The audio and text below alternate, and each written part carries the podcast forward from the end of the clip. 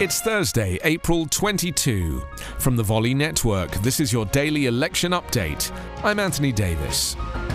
George W. Bush says the Republican Party he served as president has become isolationist, protectionist, and to a certain extent, nativist, and says he's especially concerned about anti immigration rhetoric.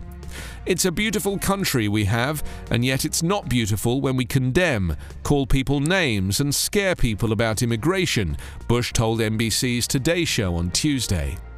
Bush, who was in New York to preside over a naturalization ceremony, says his new book, Out of Many, One Portraits of America's Immigrants, aims to elevate the discourse. The former president did not mention Donald Trump, who aggressively curbed both legal and illegal immigration during his tenure and sought to build a big, beautiful wall at the southwest border with Mexico to keep out migrants.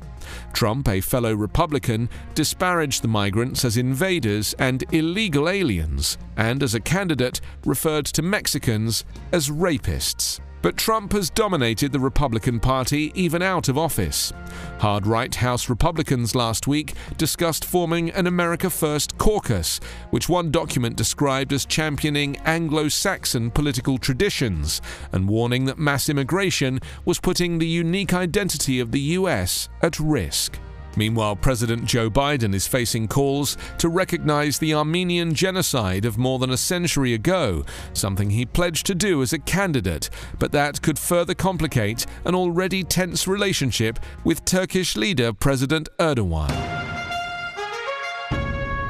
Your daily election update is part of the Volley Network. Find us online at electionupdatepodcast.com.